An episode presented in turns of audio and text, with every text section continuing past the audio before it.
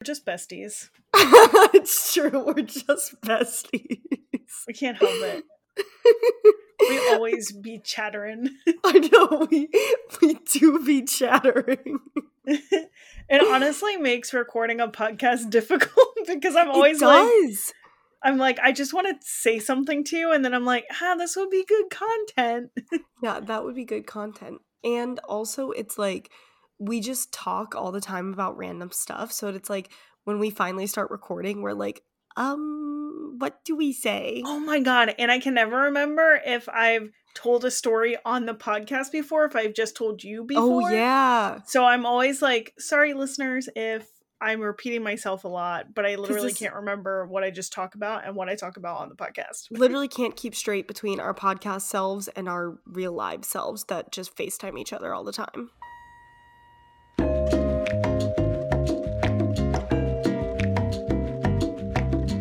Guys, I'm Caroline. And I'm Natalie. and we're easily distracted, a weekly podcast where no topic is too off topic. In this episode, I'll be giving you a rundown on what you might have missed this week, and Nat will be doing a deep dive on deep dives. Let's dive in. Get so it? much diving. There's just so much diving going on. I can't wait. I'm excited. oh, dang it. What? Renee was just playing. Renee Rapp. Remember how we talked Oh, I forgot to listen to her new album. Oh, you haven't listened to it yet?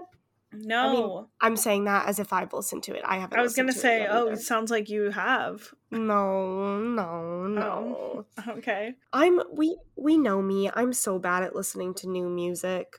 I know me too. I love music and I love like hearing new music. I'm also at the same time so bad at listening to new music and forcing myself to listen to things other than Taylor Swift and Noah Kahan at this point. I literally only listen to Taylor Swift or an audiobook. That's it. And so I have to kind of force myself to listen to other music. But while I was researching this topic, I had Olivia Rodrigo's new album in the background. Okay, and It's good. it's good. I've honestly okay, I've listened to it just when it came out and then I haven't since. And did we talk about it last week? I forget. No, I can't we didn't. I don't think we did. I just like I didn't love it. It was a little too try hardy 2000s for me. I Mhm. liked the slower songs, but the ones that were like different, it just felt too much like she's trying to be like super 2000s aesthetic. Which Yeah. a lot of people will like that and I I think it's still really well done and I think she has like a great voice and stuff. It's just not for me, you know. I think it'll really resonate with like high schooler high school girls Yeah. for sure. Yeah. But I do really like Vampire. I think Vampire is really good. I do too. Yeah. Which I that one was a single first, so like I don't know how much it counts, but I mean, it still counts, for a little bit. yeah. Yeah. I agree. There's this one, the first song that's on the album. I don't even know the name of it, but she does this like really like she does like a scream and it's like supposed to be like a like a teenage anguishy scream and it like made me want to die. Like I hated it. like I which I might be a hater for this and it's probably so bad but I just I really disliked it.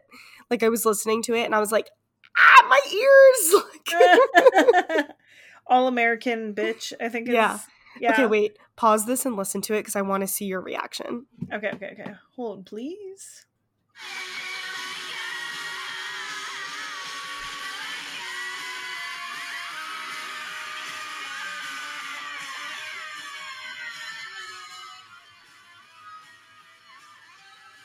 Yeah.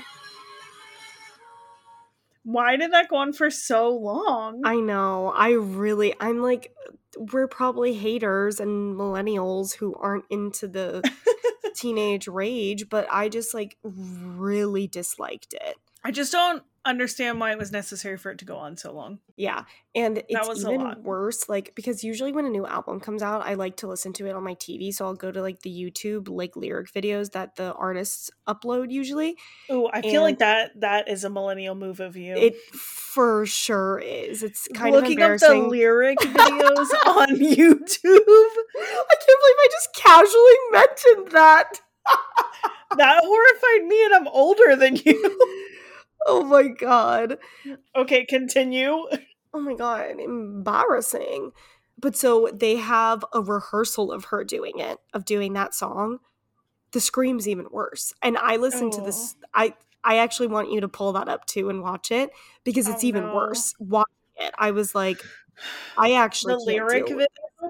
no, no, it's not a lyric video. It's just on her like YouTube channel of her doing a rehearsal for it. So it's like her live singing it. Live from rehearsal.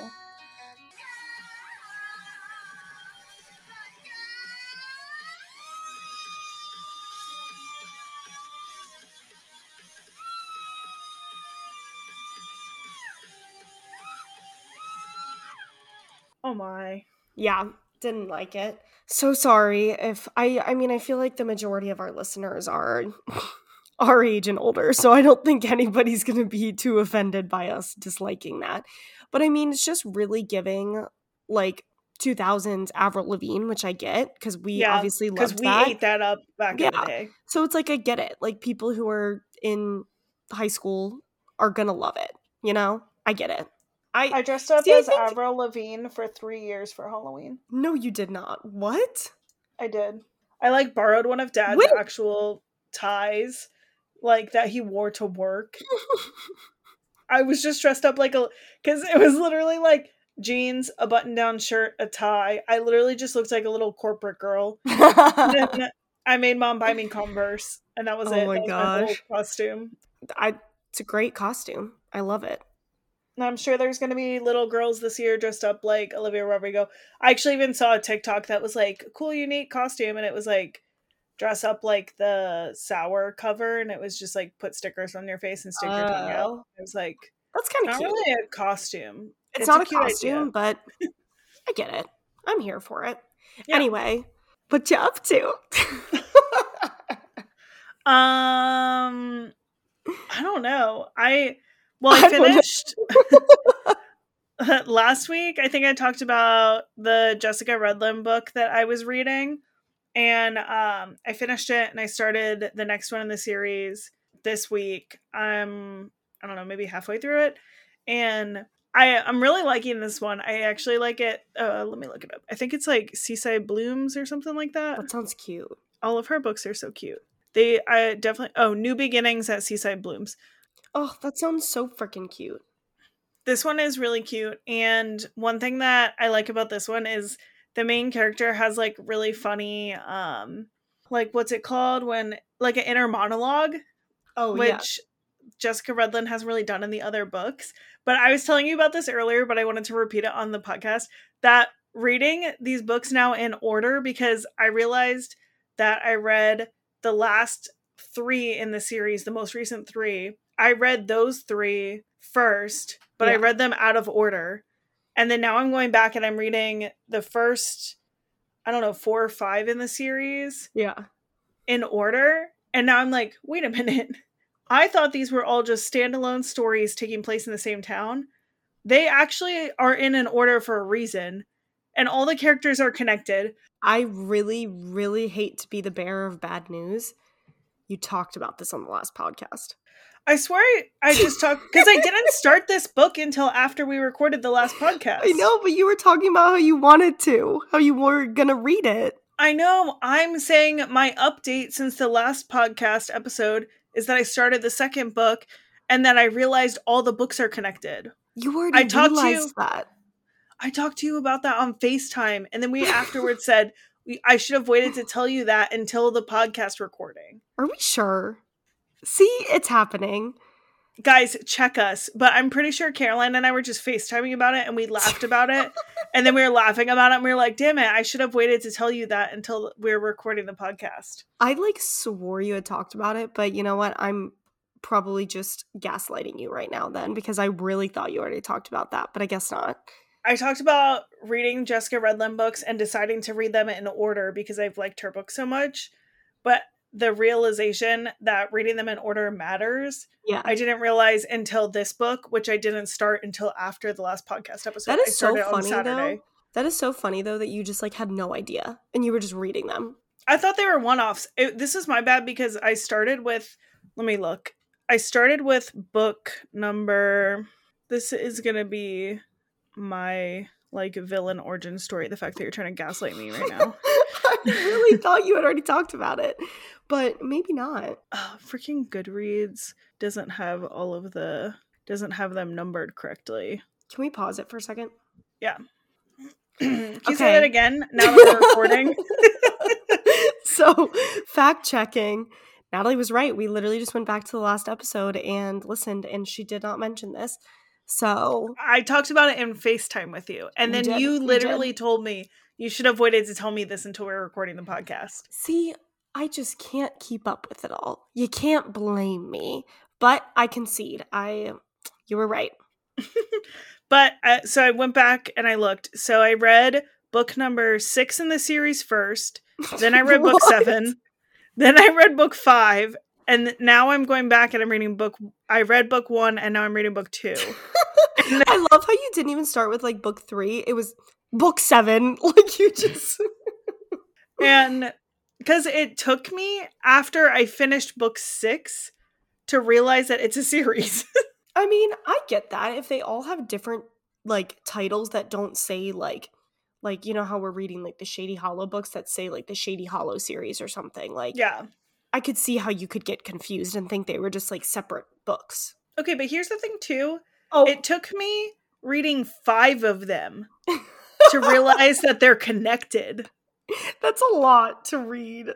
I've read 5 of these books. I feel like it should have taken you I'm going to give you 3 because I was like, wait a minute. I feel like they've talked about this character in another one of these books. I feel like I'm going to give you that it should have taken you three books to realize that. Because they're not, it's not a continuous story, but like, like one of the characters who plays a kind of main role in the first book is an employee of the main character of book five and it's so and she plays like a little minor like minor role in yeah. book five and it's like stuff like that but i'm like wow it really took me that long to realize that it's a series and they're all connected Rip. Oh man. Anyway. Oh, also like funny story. I can't even remember if I told you this over text today or not. Funny story for today is that my work laptop was like making a lot of weird noises. Oh yeah. And and I went to IT and I was like, my laptop's making a bunch of weird noises. And the guy was like, Oh, your fans are probably dirty. Let me clean them for you. He brings my computer back and he was like, This is gonna take like 10 minutes. He comes back like 35 minutes later. And he was like, do you have a cat or a lot of cats? a lot of cats. And I was like, I have a cat and a dog. And he was like, Yeah, I can tell. That is like so embarrassing. It was like you had a lot of cat fur in your computer. I literally think I would have been like, "Oh, I I don't know who did that. That that's not my laptop." Like And literally like everyone on my team at work was like sitting all around me and everybody busted out laughing. That is so funny. Uh, so that's my funny story of the day. I'm surprised my laptop doesn't have so much hair in it because my like where my desk is, it's right next to Finn's tower where yeah. there is like a thick layer of his fur on there. Well, who knows? Maybe it is. I didn't know my computer was full of cat hair until it started making awful noises yesterday. And that is so funny. Anyway, should we get into what you might have missed this week? Yes. Yes. yes. and yes. okay. So everybody, quiet up and listen down. Ew. Scratch that. Reverse it. I can't believe you just said that right. I feel like I wouldn't have remembered. What is it? Quiet down and listen up. Or wait, yeah. no, no, I did. No, I literally no. messed it up already. Quiet up and listen down. Did I yeah. even say it right? Wait, I don't know. I, don't I can't remember. Scratch that. Reverse it. well, Lily did not like that. All right, so tell me what I missed this week. tell me what I'm missing. So, first up, we're starting with book news because I feel like we don't usually start with book news when we do what you might have missed this week. But so, on today, which is September 12th, for people who are listening in the future, the book You Again by Kate Goldbeck just came out today. So, this book is a modern retelling of When Harry Met Sally, which is. Oh, so that's fun. Yeah, I think it sounds so cute. It's been described as this is what it says on Goodreads A commitment phobe and hopeless romantic clash over and over again until heartbreak and unexpected chemistry bring them together in this clever enemies to friends to lovers debut romance. So it sounds really cute. Everybody's like super excited for it. Like I already looked on TikTok and so many people have reviewed it and like absolutely love it. So it's also supposedly inspired by a Reylo fanfic, which Ooh. you already love one of those. Love hypothesis. So we'll see how this one is. But also the cover looks super cute and like super fall. So I think it it's gonna be a really good like fall contemporary romance read. So I'm excited. It's on my TBR list. Oh, that does look really cute and fall. Mm-hmm. Doesn't it look so cute? Yeah. So I'm really excited about it. It's definitely going to be on my list because I haven't read like a good, cute romance in a while. And this one's apparently supposed to be really funny too and like have really funny, awkward moments. So, should be a good one for this fall. Cute. Okay, so next in some kind of sad news, not sad, but disappointing, I would say. Drew Barrymore announced on Sunday that her talk show will be returning for its fourth season amid the SAG and WGA strikes. Ugh, I was so upset when I saw that. Yeah, I think it's pretty disappointing. I saw because I follow her on social media and I saw her Instagram post 1st mm-hmm. and she worded it in a way where it was almost like made you think that she was trying to do it in a good way. Mm-hmm. But like definitely as soon as I read it, I was like, she didn't really directly address the elephant in the room of whether or not she like struck a deal with SAG and WGA mm-hmm.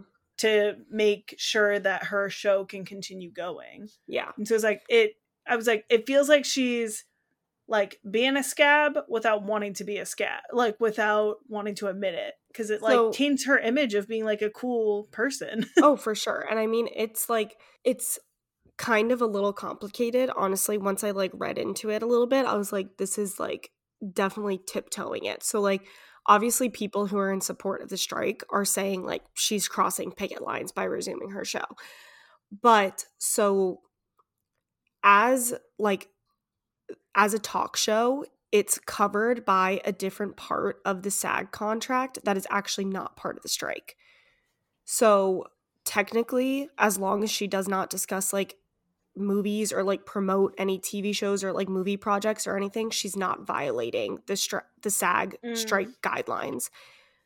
But at the same time, the show is also covered under the WGA's film and TV contract, which is right. part of the strike.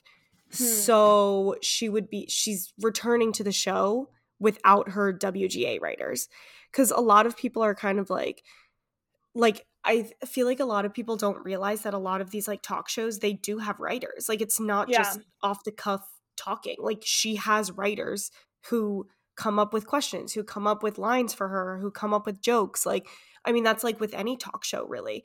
They have writers doing that for them. So she's returning without those WGA writers, but technically she's not violating the SAG contract because she's not part of that con like she's part of the technically like the news and like the reporter contract and that's not up until 2024 like until i think it's like spring 2024 or something.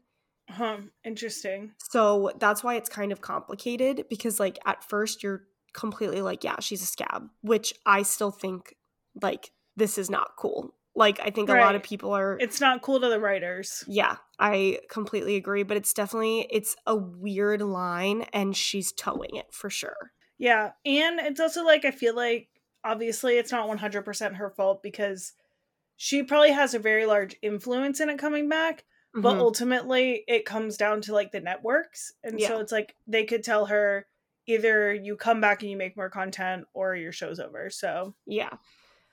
Um but I mean even in her like statement she said like I fully support this decision. Like she I'm eh. looking for the exact quote that she had. Not great, not great. Yeah. Not a good look.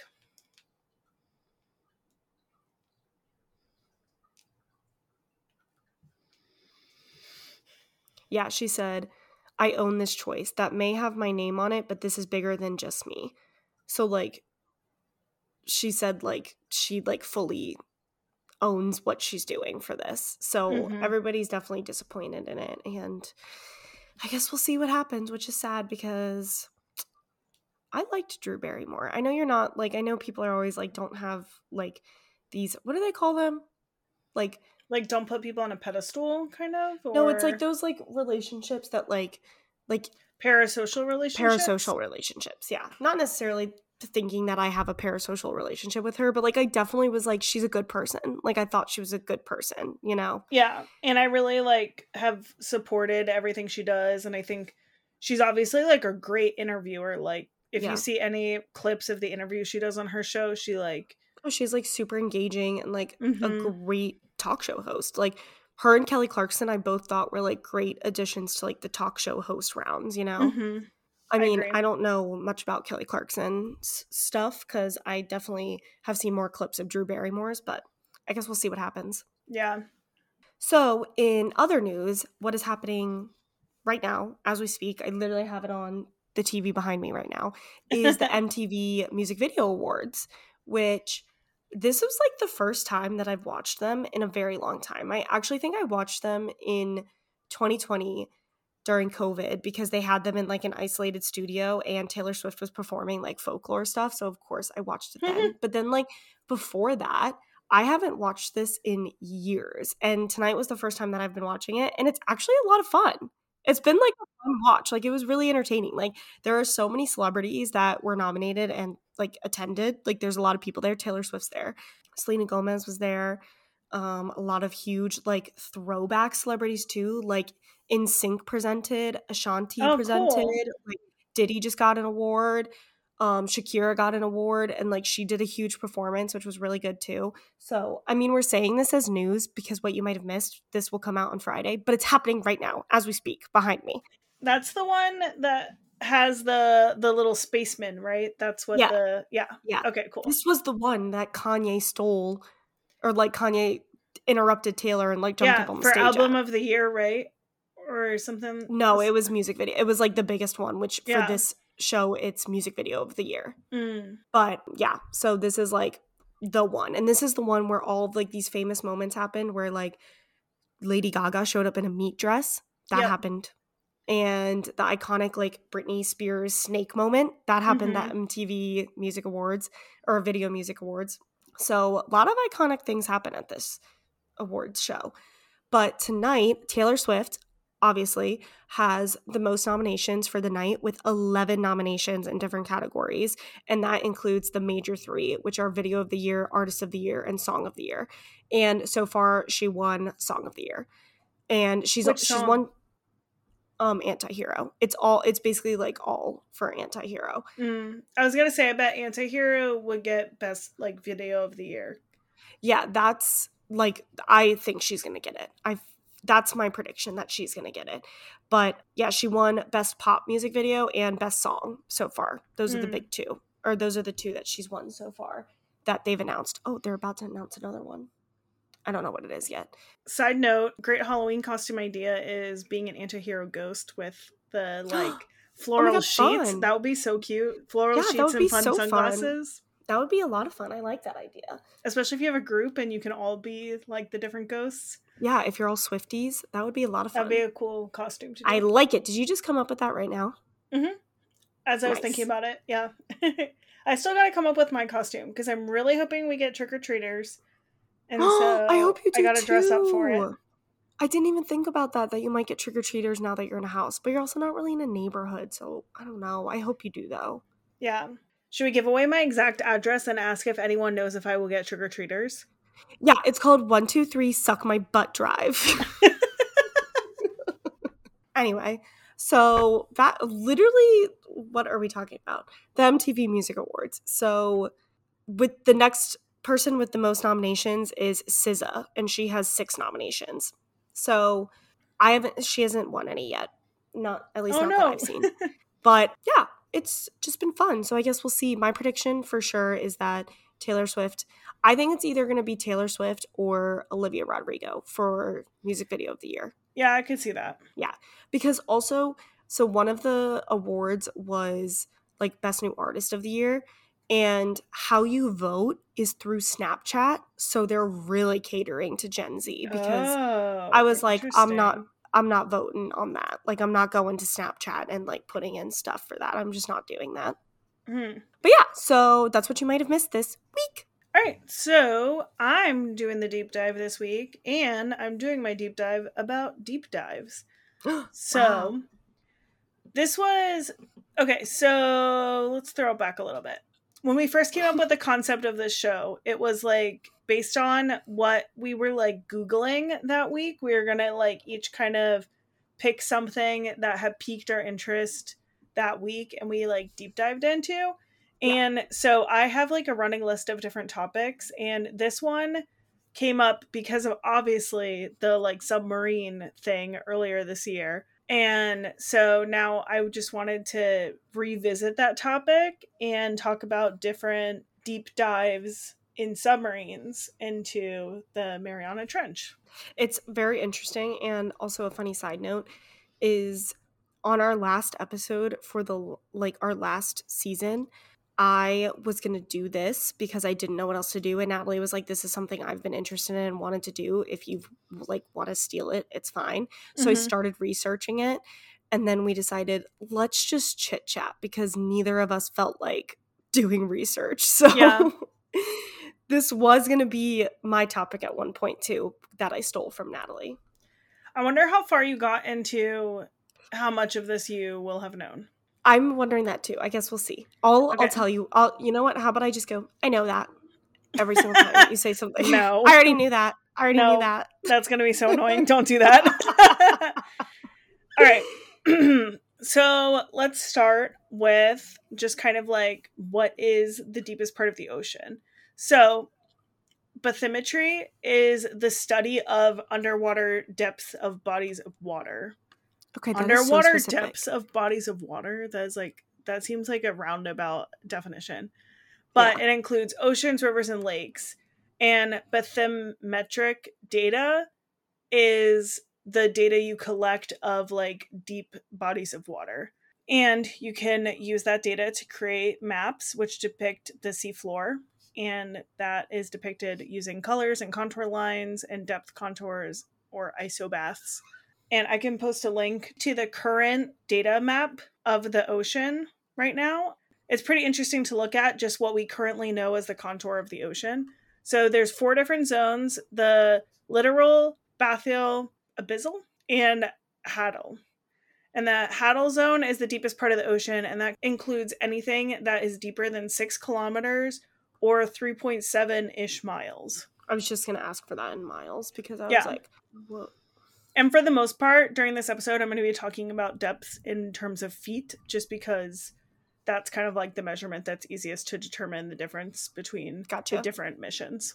Because they're all within like a few feet of each other, which is pretty crazy. Okay, so in general, the ocean has an average depth of approximately 2.3 miles or 3.7 kilometers. And that calculation is based off of satellite measurements from 2010 and that put the average depth at about 12,080 feet. However, at that time, only about 10% of the Earth's seafloor had been mapped to high resolution. Wow. And so that's like as best as we know. When I kept like looking up information about the Mariana Trench, what was so interesting was it kept saying like this is the deepest point of the ocean that we know of, which weirded me out because I was like, what do you mean that we know of? Like how to I didn't realize until I did this deep dive just how little we know about the ocean and even just something as basic as how deep it is. Oh yeah, it's crazy how little we know about the ocean.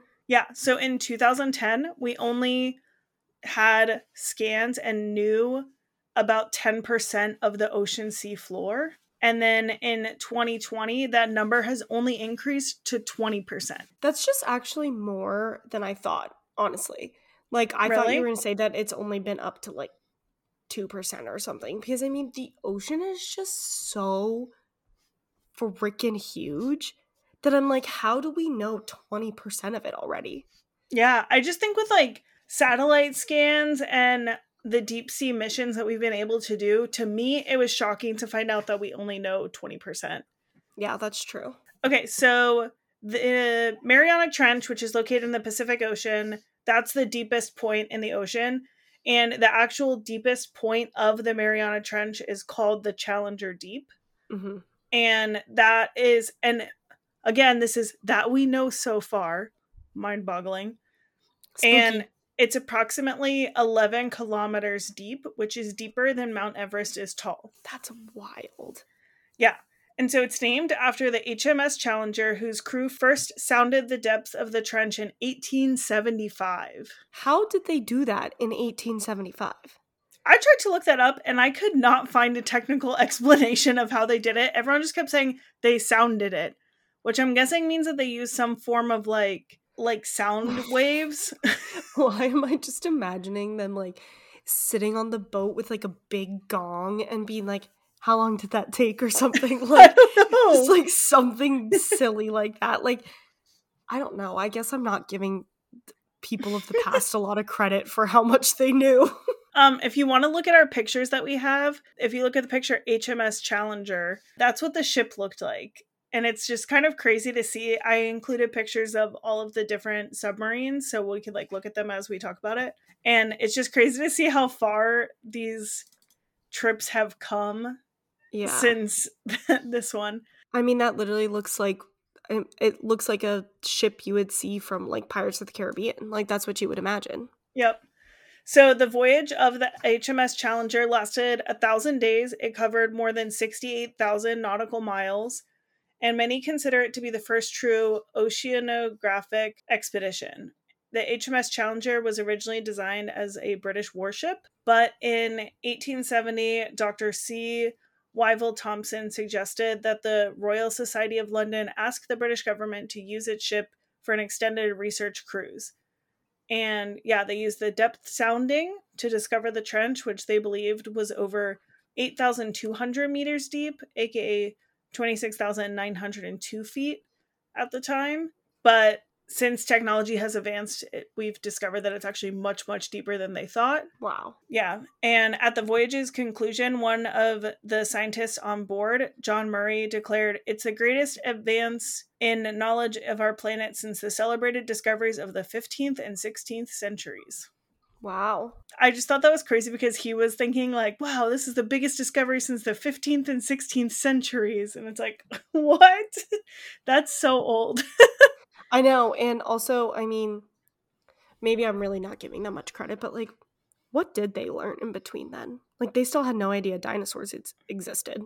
Trying to think back to our dinosaur episode. When did they first discover fossils? Not until like the 70s or something. Wait, that's a lie. That's, That's not true. That's simply not true. That's actually really dramatic. I think it was more.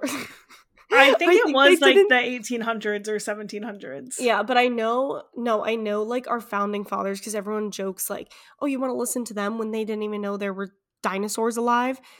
What I think I'm thinking of is that the T Rex wasn't discovered or something until like Mm. later. Gotcha. When were. I just sounded like a friggin' idiot. Oh, wait, no. First dinosaur fossils were recognized in the early 19th century. wow. Generally accepted that the first discovery of dinosaur remains was made in 1854. Huh. Okay. So that was a little bit, that was like 15 years before this expedition. Yeah.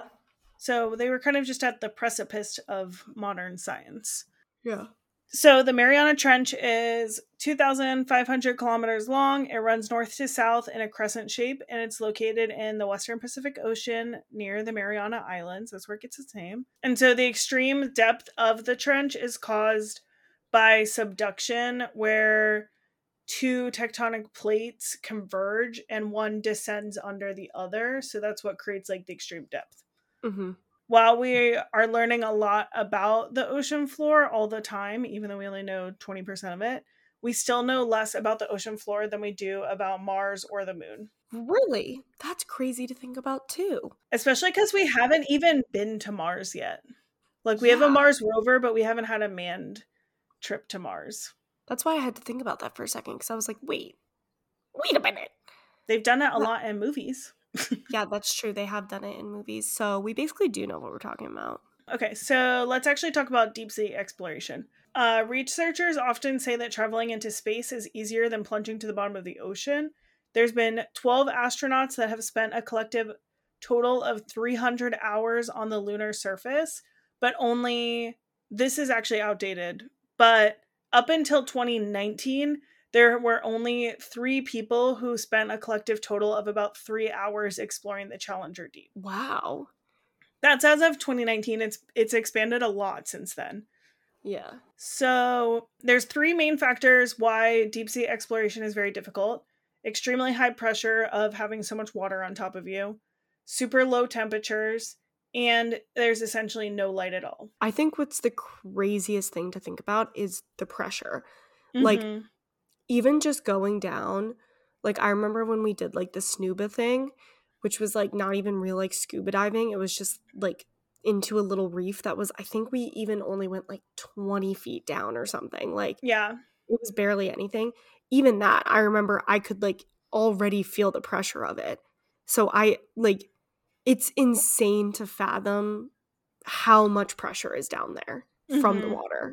It's yeah. Like it's crazy.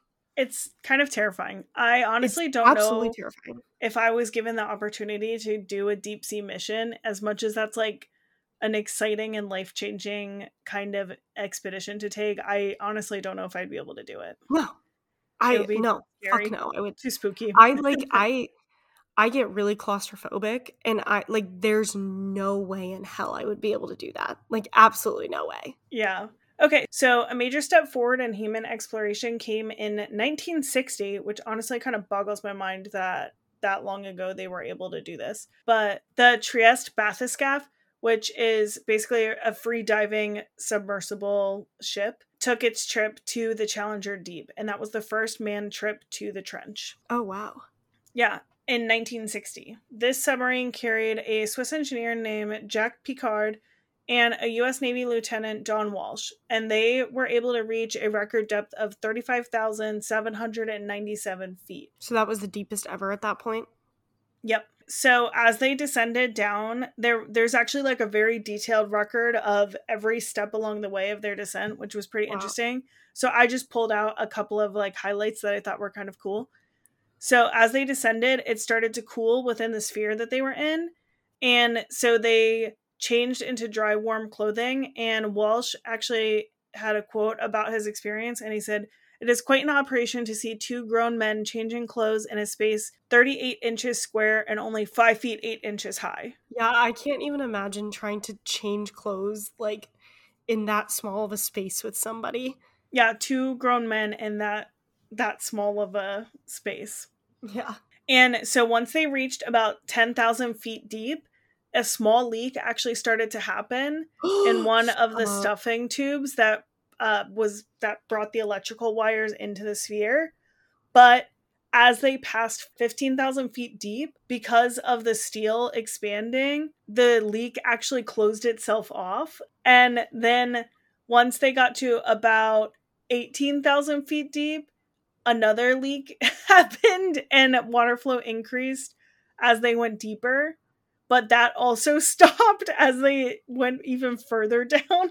Why the fuck would they keep going? They're crazy. It's 1960. I guess they didn't care. That's nutso. Right? Literally, they're in this little tiny contraption, this little square, and water starts leaking in when they're 18,000 feet deep in the ocean. I can't even.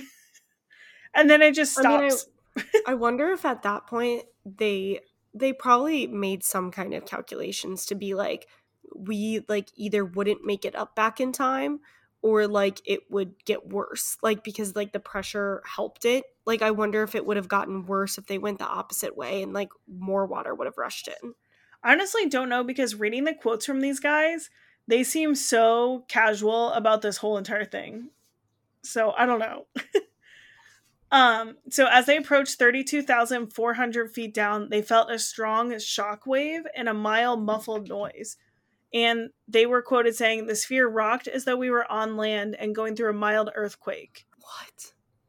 Walsh had also further stated that We waited anxiously for what might happen next. Nothing did. We turned off the instruments and the underwater telephones so that we could hear better. Still nothing.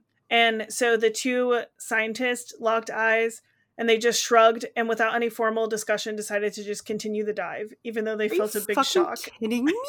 This is what I'm telling you. They were just so casual about it. Literally, just my first like- thought. Guess we should keep going. My, I mean, maybe they just like were like, okay, let's just not think about it and let's just keep going. But literally, I feel like my first thought would have been like, that was a giant squid coming after us, and now Mhm. we're gonna die.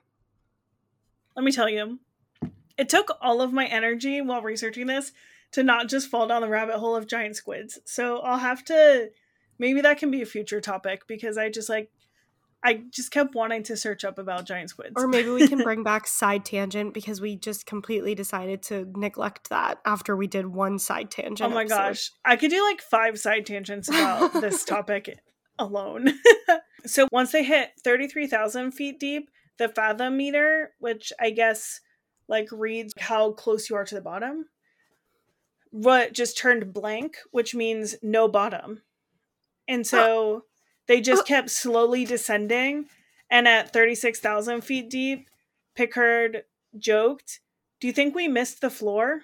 And Walsh replied in his characteristic dry manner, Probably not. and so I'm telling you, these guys were just joking. What? yeah, That is actually so funny. Do you think we missed the floor? because the meter just went blank, which reads that there is no floor. what? Yeah. And so eventually the Trieste quietly hovered a few feet above the muddy bottom at what they read as 37,800 feet deep. And that's what their depth gauge read. But it turned out that that was not correctly calibrated. And the correct depth was later rendered more precise at 35,797 feet deep. Wow. and they spent about 20 minutes on the ocean floor and then eventually Piccard dropped two tons of ballasts and that's what started their ascent to the top. Hmm and at that point they were basically on an express elevator to the surface but still that trip to the surface took them three hours and 27 minutes and that was with them traveling at three feet per second or about two miles an hour That is like so crazy to think. Like, it, just the descent up to. I guess it wouldn't be descent, ascent. Like, how long it takes. Like, I would be like, get me out of here. Like, I'm ready to Yeah. go up. Like, just where's the express lane to get up there? Yeah, we'll just wait uh, to hear the difference. So that took them three and a half hours, and then for the next trip after that, it drastically drops down of how long it takes. So once they reached kind of close to the surface, all of a sudden they felt super cold because for about five hours they had been inside of this little vessel that had an inside temperature of about 45 degrees Fahrenheit. And so to warm up, they ate chocolate which they only brought a couple of bars of chocolate, and that was the only food that they carried on this submarine. So they were just like freezing the whole time. yeah, but I guess they were probably so like their nerves were so high that they didn't yeah, that they were just like used to it and they just had chocolate. and all they brought would was some you bring? chocolate, if you could only bring one thing onto a submarine down there, what would you bring? A big pitcher of margarita. a giant spicy margarita. that is it. I would be drinking for my life if I was gonna be on the ocean floor and there was gonna be leaks around me and it was gonna be forty five degrees. I'm drinking a shit ton of margarita. You know what? I like that answer. You're right. You're right. I, w- What I was gonna I was literally gonna say like Doritos. Like I don't fucking know. Even though those would like explode in a second from the air pressure in the bag. Like you know when you go up on an airplane and you have like a bag of chips and it gets like all inflated. yeah. That's what It would would be happen. the opposite. It would like crush in. You're right. they would turn into Dorito dust. So in the end, the Trieste had descended through 35,797 feet deep into the Challenger Deep, which was a record that was not broken until April 2019. Bye. I think I know who. You don't. Yeah, I do. I can almost guarantee you don't know. I think I do know. If you're going to say James Cameron, you're incorrect. I know it's not him. I know it's this random like famous explorer slash like philanthropist rich guy because Oh yeah, this, it's all rich guys. yeah Let's be because this was a part that I looked up to for mine. Okay. Well, let's move on to so the next trip. Literally, the next trip to the Challenger Deep wasn't until March 26th of 2012 when James Cameron went down. And so, it from 1960 to 2012, no one else, no other manned trips happened. And so James Cameron took his vertical torpedo down to the um, down to the Challenger Deep. So for the dive, Cameron designed a 24 foot long submersible vehicle called the Deep Sea Challenger. And Cameron was able to watch his descent, as he says, through a window that was about nine and a half inches thick. That's crazy. Yeah. So the total sub was about two and a half stories tall, and it included tools like a sediment sampler, robotic claw, slurp gun for sucking up small. gun. You're a slurp gun.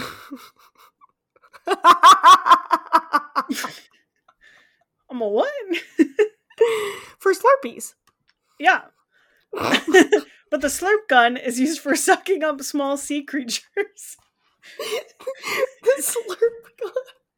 The slurp gun's kind of like a double burn because it sucks up small sea creatures like little shrimps. Oh, poor guys. They just get slurped up. The slurp gun. Could they really not have called it anything else? I just I loved that the slurp gun. It sounds like something out of uh, Despicable Me. Yeah. He's like, unleash the slurp gun. I can't do his voice. he says, uh, the only thing I know how to say in a Gru voice is little girl. You know how he says that? Yeah, little girls. He says like girls. Girls. Okay, so the tools included on his submarine was a sediment sampler, a robotic claw, a slurp gun, a temperature gauge, and other devices that can measure salinity and pressure. So, at the exact spot that Cameron visited, the water pressure was more than 16,000 pounds per square inch. And by the time that he reached the sea floor, several pieces of equipment had fallen prey to that pressure. And so he was quoted saying, A couple of my batteries are dangerously low, my compass is glitching, and the sonar has died completely. Plus, I've lost two of the street three starboard thrusters, so the sub is sluggish and hard to control. So this thing was falling apart. Literally, how do these missions just keep going despite being like, my whole thing's falling apart, but let's just keep going? Why not? so to reach the ocean floor, the submarine relied on two 536 pound weights to basically pull it down and weight it down to the bottom of the ocean. And so to later rise up, he had to disconnect those weights from the craft.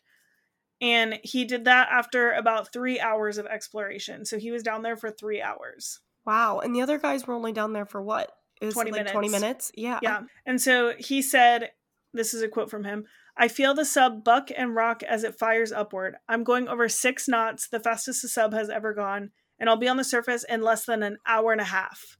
I imagine the pressure coming off the sub like a great python that was unable to crush it slowly, giving up its grip. A feeling of relief washes over me as the numbers progressively lower. Wow. Yeah. And so he, the last guys, it took them three and a half hours to get up to the top of the surface, and James Cameron, it only took him an hour and a half. Wow. So it like cut in half, right? Yeah. I saw something on TikTok that said like, "Oh, your boyfriend can call you back." Like James Cameron answered his wife when he was in the Mariana Trench. And I'm trying to look I'm trying to look up if that was like accurate or if that was like real. Maybe. I didn't see anything about that. So in the end, James Cameron's trip had reached 35,787 feet deep, which was just 10 feet shy of beating the record set by the Trieste. So he could have just gone down a little bit more. If he had gone down 11 feet further, he would have beat the record set by the Wow. Trieste. He was probably pissed once he got it back up there. He was like, "Gosh darn it!" I honestly think he was just probably relieved. Yeah, that's true. But yeah, I know I would have been. I would have been like, really? I did all of that and I was 10 feet away after traveling 35,787 feet.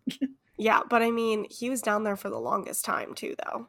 Yeah, and he collected like a ton of data. So Yeah. that was pretty cool. So retired US Navy Captain Don Walsh, who had done the Challenger Deep descent in 1960, said that he was very pleased to hear that Cameron had reached the underwater valley safely, and he was quoted saying, that was a grand moment to welcome him to the club. There's only three of us in it, and one of them, the late Swiss engineer Jacques Piccard, is dead. So now it's just Jim and myself.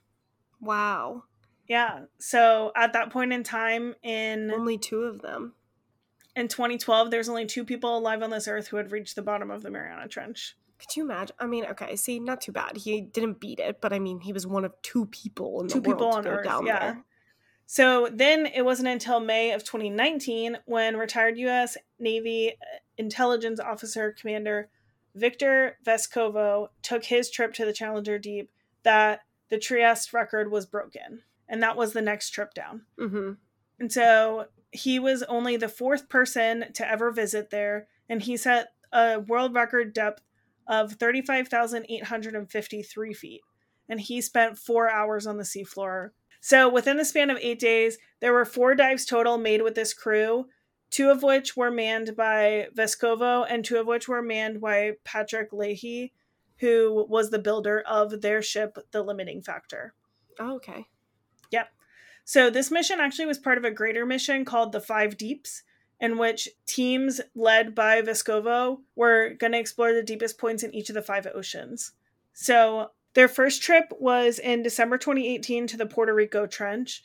And so this was the first solo dive ever to the bottom of the deepest point of the Atlantic Ocean, where Victor had reached a depth of 8,376 meters at the Brownson Deep, which is like the deepest crevice of Mhm. that ocean.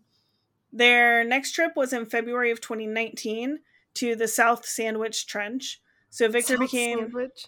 yeah. Victor became the first human ever to reach the deepest point of the Southern Ocean, reaching a depth of 7,434 meters.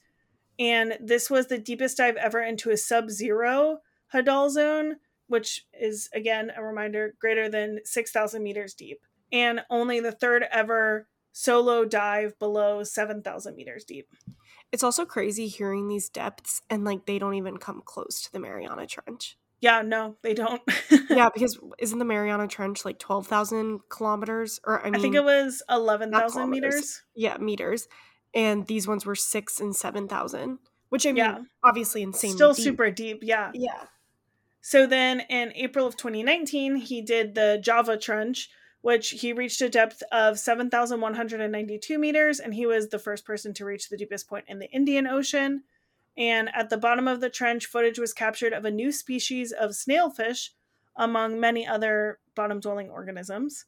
And this, hi- all of his trips are in the name of science. That's basically like what he's trying to do, and probably personal record. Yeah. I mean, probably. So in May 2019, that's when he did the Mariana Trench, and that was the deepest dive that was ever recorded to go to the bottom of the Challenger Deep. And that was a record breaking depth of 10,924 meters. And that was a record that had been held since that crew from the 1960 trip. And so it wasn't broken until 2019, which is super impressive for Yeah, it's a scientists long time. 1960. Yeah. And he had also surpassed James Cameron's trip in 2012.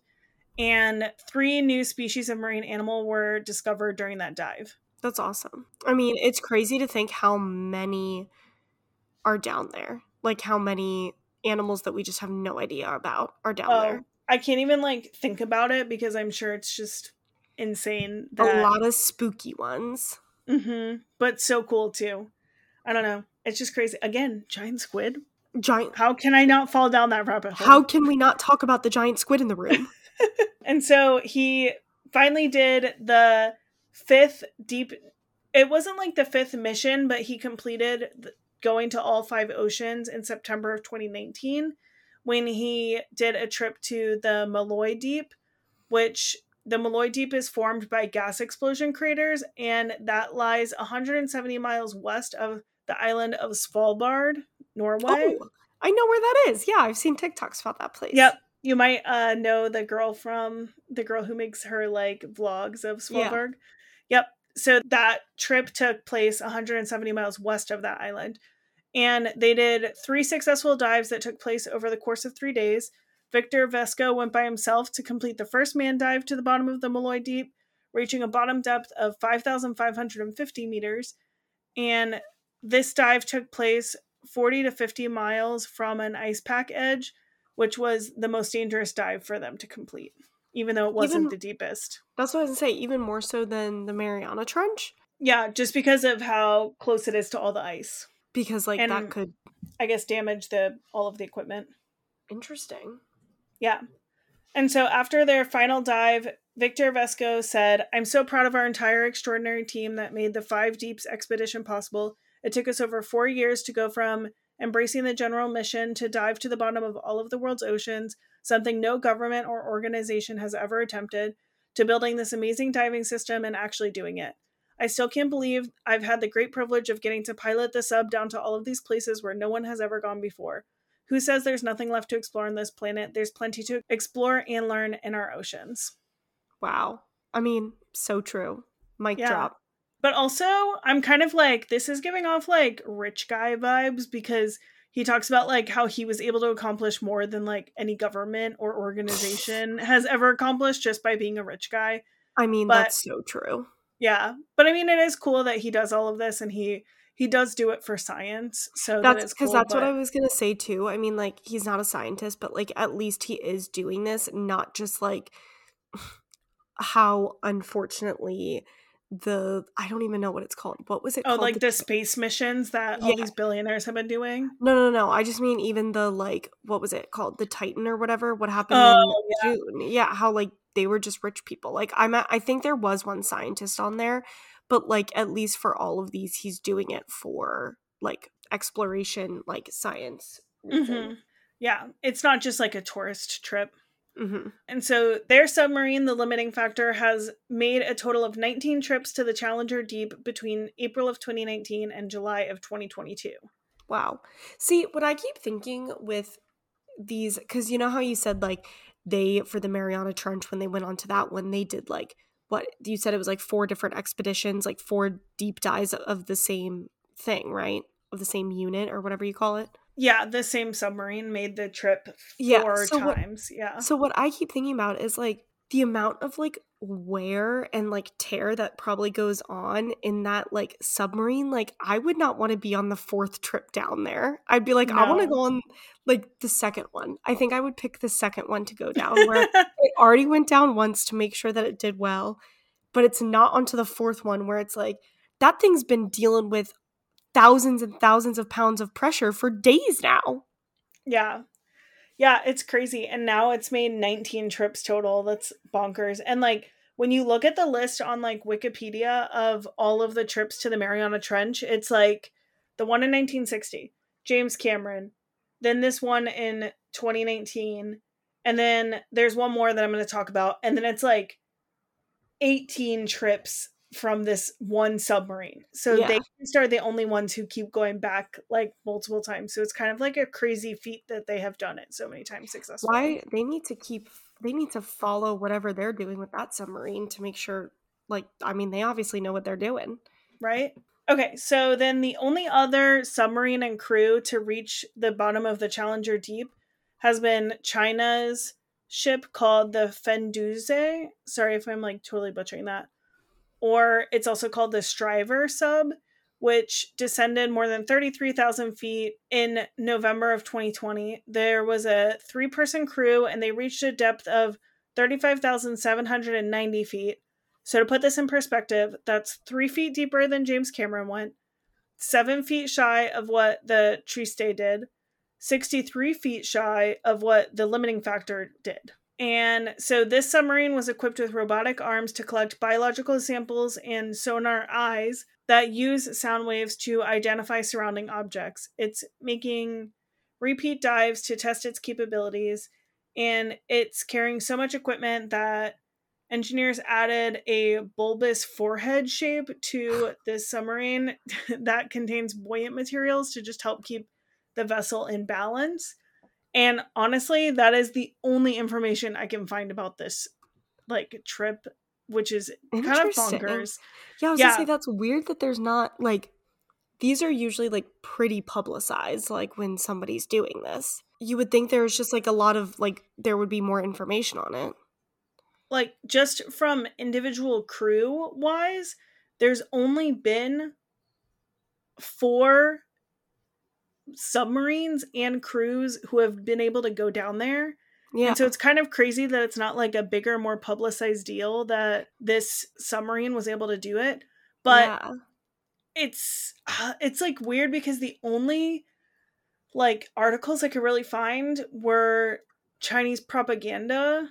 Okay, that well, that was going to be my next point. That it like it was from China, so I'm I'm wondering like Yeah, it's like the only information this. is either put out directly by the China like by the Chinese government and it was live streamed on I forget what it's called, but like their social media that I think we can't access in America. Don't quote me on that.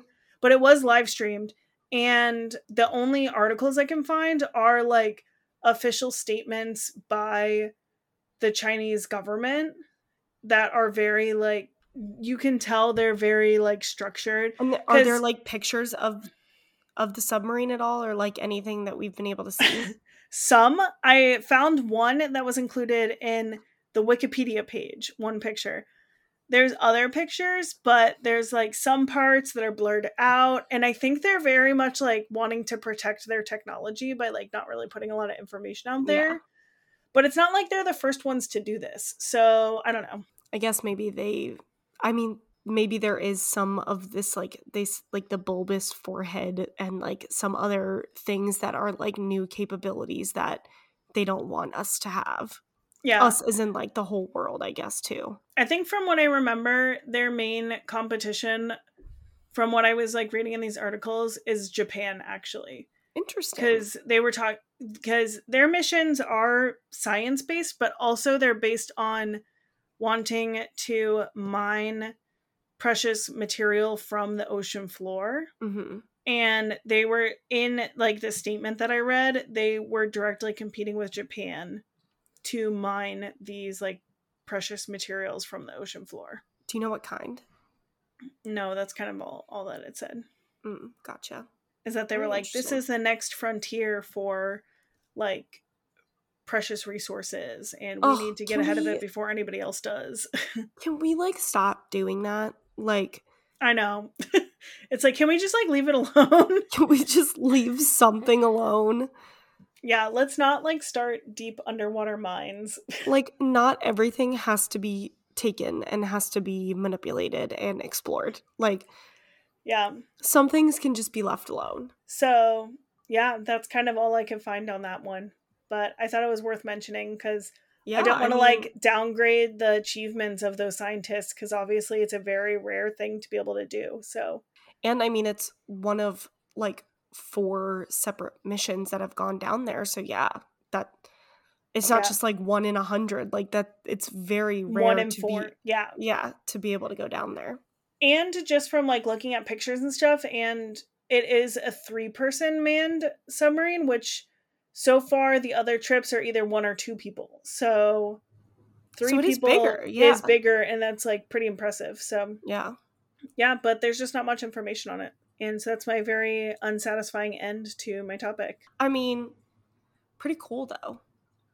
Yeah, Still, it's super interesting.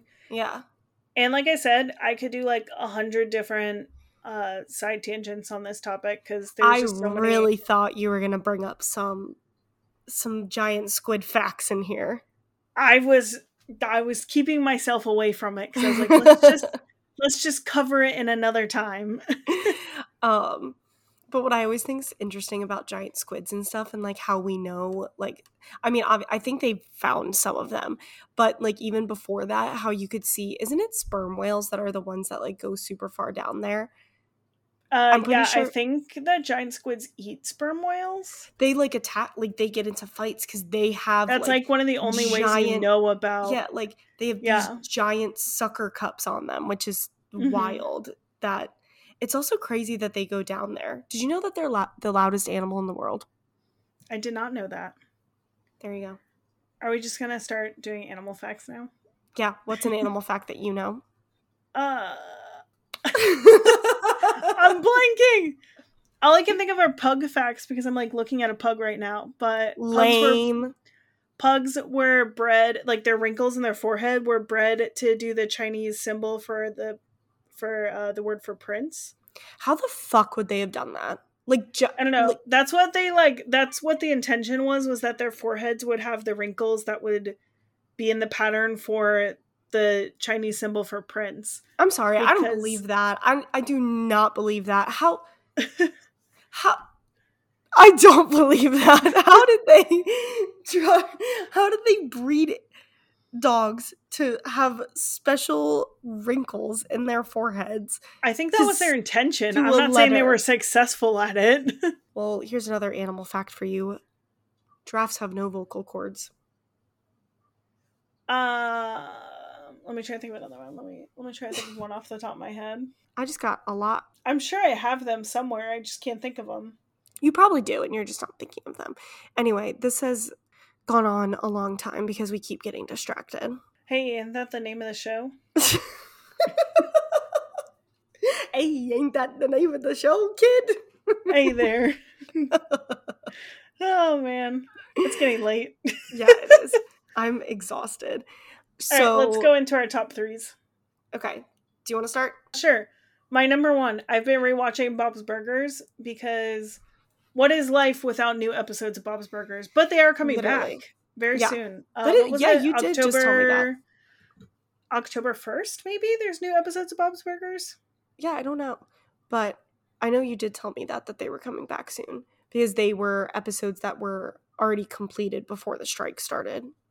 Yep. New episodes of Bob's Burgers, October 1st. I think what I had read was that they did 17 episodes before the writer's strike started. So uh, they're going to air those episodes. And if there's no contract reached by the end of that, then that's going to be like the end of the season. But they're hoping that a deal will be struck before those 17 episodes air and then they can continue with the season as normal.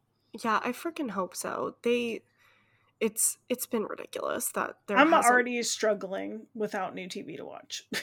yeah it's crazy i mean it's it's crazy on behalf of the big um what do they call them just pay your goddamn writers and literally and actors what they deserve and have fair contracts with them that reflect the times of streaming for the love of god like it. there's enough money in the entertainment industry that you can treat people properly. Just it's do it. really not hard. Yeah and that's a career that is 100% just raw talent. So just pay people what they're worth just for the love of of 'em. god. I need television. At the end of the day we need tv i need entertainment. I cannot just sit here with my thoughts please. All right, Okay. so what do you got going on? So I always take this first bullet, this first one, to talk about the book I'm reading. So I started One Dark Window, which I told you about because I was Mhm. debating which book to read next.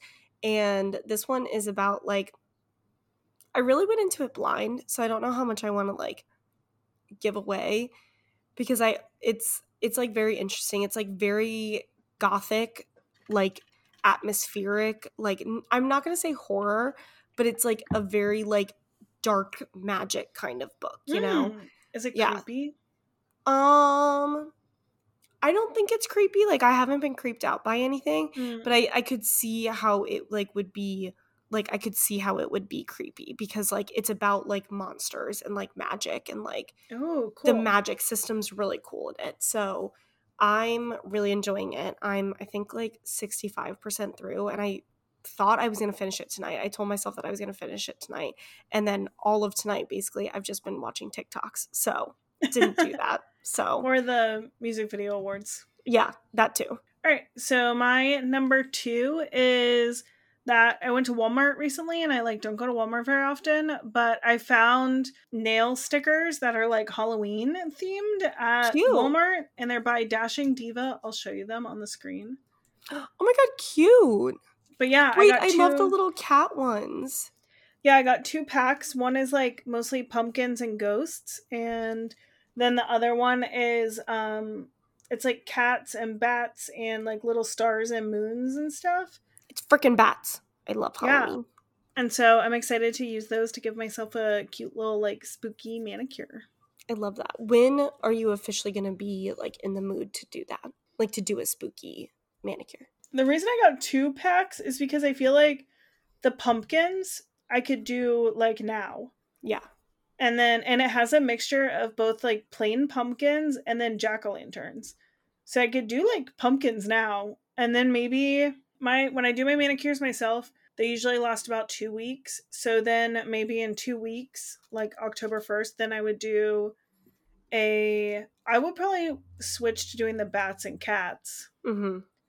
And then I would, for maybe the end of October, do the jack o' lanterns and ghosts. Yeah, and the ghosties. I like that idea. Yeah, and it has little candy corns too. It's pretty cute. These are like Cute. very cute. And I feel like I don't see nail stickers in stores very often, so I was surprised to see that. So if you live near a Walmart and you want nail stickers, there you go. You got the hookup. There's some there. okay, so for my next one, I read a Princess. What'd you read? what did I just say? I read a pretty interesting article this week um, called What Adults Forget About Friendships. It was on The Atlantic, and it was basically talking about like, so the little first intro says, just catching up can feel stale. Playing and wasting time together like kids do are how you make memories. And basically, it was saying like how as adults, we have these like such like like when we want to hang out with someone we're like hey do you want to get dinner starting at like seven? And then it's like you have dinner you chat you catch up talk for like an hour and a half and then you go your separate ways. And it's like we don't have that like unlimited like unstructured like playtime anymore. And like Mm. that's like you create these deeper friendships by like just doing stuff together and like experiencing things as opposed to just like these structured moments that adults do. And i just thought that was pretty interesting because it's it's i think it's like very true. Like when we were kids we made so many memories and just got to like play around however we wanted and we don't do that anymore. But it also made the connection with like that's kind of how you are like with partners though in life like Mm. with with your romantic relationship like you do kind of had that unlimited like playtime together. Like you can play around together if you want and like be Yeah. silly and stuff and like you don't have that structured time but like saying how we should kind of prioritize those moments with friends Mhm. and yeah i just thought that was interesting so did just it have any suggestions? Like, I don't know. The first thing that popped into my head is like take trips together with your friends Yeah, so that you yeah. have, you know, that unlimited time together. Yeah, on, honestly, I can't remember because I read it actually like this past week, and I was like, I read it like right afterwards or right Mm. after our last episode. So I'm trying to, I can't really remember, but I mean that that sounds like a great one to me. I think I saw someone on TikTok talking about this article or something, or maybe yeah, I read that article. Yeah, that's how Oh. I found it. And I think I saw someone comment saying like the difference is when you're kids and you're like hanging out with friends, you make memories, but when you're an adult and you hang out with your friends, you're telling that you're talking about your memories rather than making them. It's like if you're Yeah. sitting down and having dinner, all you're doing is like talking rather than like doing like goofy stuff. And a lot of times you're just telling them about your day rather than doing your day together. Yep, I agree. Okay, so my third thing is that I've been reading our book club book, and you should be too because it's very cute. I'm really enjoying it so far. And whenever I'm reading a book, I like to have an ambiance video on YouTube in the background, and I always like to try to kind of make it match the vibes of my book. And so with this one, I've been switching back and forth between a uh I forget what I called it, like a it's some kind of magical forest background that's oh, I really cute. that. Yeah, and it has like forest sounds and then also like classical music. And then some there's in the book there's a coffee shop, like a cute little coffee shop where basically like everyone in the town meets up to gossip. And so I've that. also found some coffee shop background ambiance videos, which honestly was kind of hard to find because what I was really looking for was one that had a little bit of jazz music in the background, but also had like chatter and like, like some coffee just, like, shop white noises. like coffee shop white noise. Yeah. yeah. So it had like this one that I found has like chatter, like people talking in the background, but it also has like the sound of like a coffee steamer and Mhm. like cups clanking together and stuff like that. So I thought that was like a really good one. I'll post links on our Instagram of the ambiance videos that I've been listening to in case you like also having those in the background while you're reading. I like that because I I like having those too, and I usually just go for like the raining and fireplace. Like those are the Mhm. ones that I always do. So I like the different ones. I really pride myself on being able to find good ones that match the vibe of the book. Nice. Yeah. So my last one is I found this app called Too Good to Go, and I've used it twice now. So basically, the concept of the app is restaurants will post that they have like these surprise bags, and basically they're just like the leftover food that wasn't sold that day, and you get it for a super cheap price. So like today, I got a bag of three bagels and this like other I- don't want to call it a pastry, but like a bakery item. I don't even know what Mhm. it was for two ninety nine. And I feel like usually like getting from like a place like that, like three bagels and that would probably be like fifteen bucks or something. Yeah, So they'd it's just, probably be like- at least like three to five dollars each. Exactly. So it's just a way to like fight food waste because like these restaurants would just like throw out their leftovers anyway and you just get cheap stuff. So it's called Too Good to Go. Check it out if it's in your city. It's a really big thing in New York and I live in DC and it's been like a it's not like absolutely huge, but I've seen like I think there's like a hundred restaurants on there or something. So I mean that's wow. pretty that's a- decent amount. Yeah, and for cheap, it's like how picky can you be? Exactly. I mean, I think I got like a poppy seed bagel, a, pr- a plain bagel, and a blueberry bagel. And I'm like, yeah, great. those are like good. Those aren't like weird flavors or anything. Yeah, those are great. Yeah. And last week I got the best croissants. Like I got like five different pastries, and this one was for like three ninety nine, and I got five pastries. So that was like a really good deal. Wow. Nice. Yeah. Very cool. Well, I think that's enough distractions for this week. Make sure to follow us on Instagram and TikTok at the Easily Distracted Pod for more content picks and updates. If you've been distracted by anything lately and you want us to do a deep dive on it, reach out to us on Instagram or TikTok or wherever and let us know. New episodes are posted every Thursday, and until then, stay distracted.